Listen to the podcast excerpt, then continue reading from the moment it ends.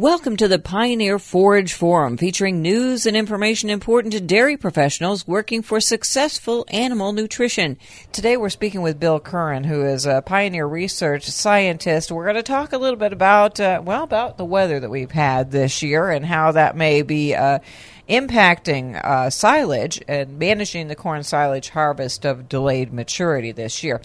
Let's talk first about how this slower uh, growing degree unit accumulations this season uh, is going to impact our corn silage overall. Well, as you know, uh, this year has been a below normal uh, growing season in terms of temperatures, which has an impact on delaying how the corn progresses through its normal life cycle.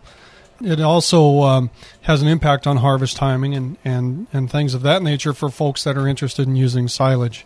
An important key is is to continue to monitor how the growing season's going, but also uh, begin to get a feel for where your plants are relative to a normal harvest timeline.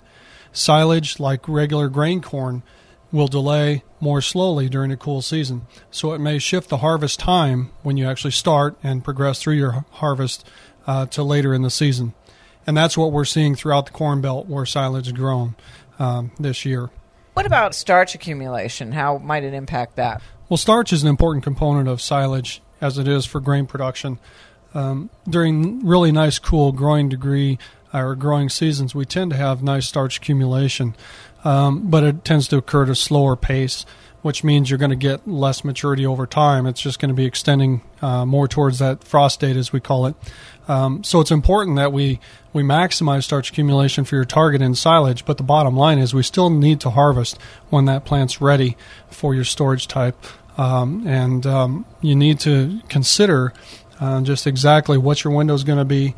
What kind of, of timeline you're going to get to harvest that, that, that corn and then get it in the appropriate moisture so it fits your storage capacity and, and facilities. By the time this program airs, we may have already seen the first freeze or frost uh, in some areas of the country. What happens then? How do you uh, manage silage affected by freeze or frost? Well, what's probably most important around a frost is that it, it tends to shut the plant down.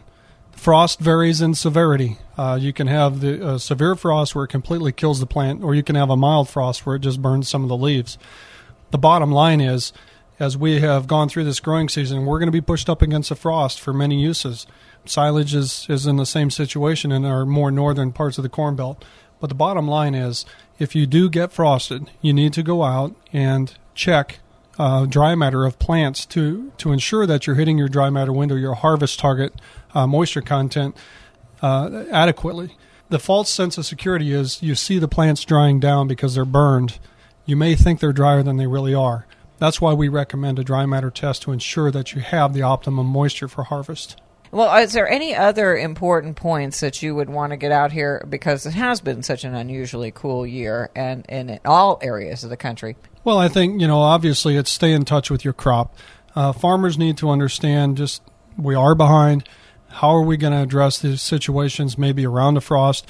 Um, how to deal with crop um, injury and, and, and what the potential yield loss might be after a frost.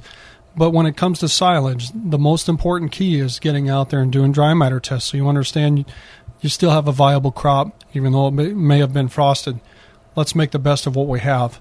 So, getting out there, sampling the crop, watching it progress through uh, this post frost timeline if that occurs, and, and make management strategies to address those, those potential changes in that plant. We invite your feedback, comments, and questions at worlddairydiary.com. I'm Cindy Zimmerman with the Pioneer Forage Forum.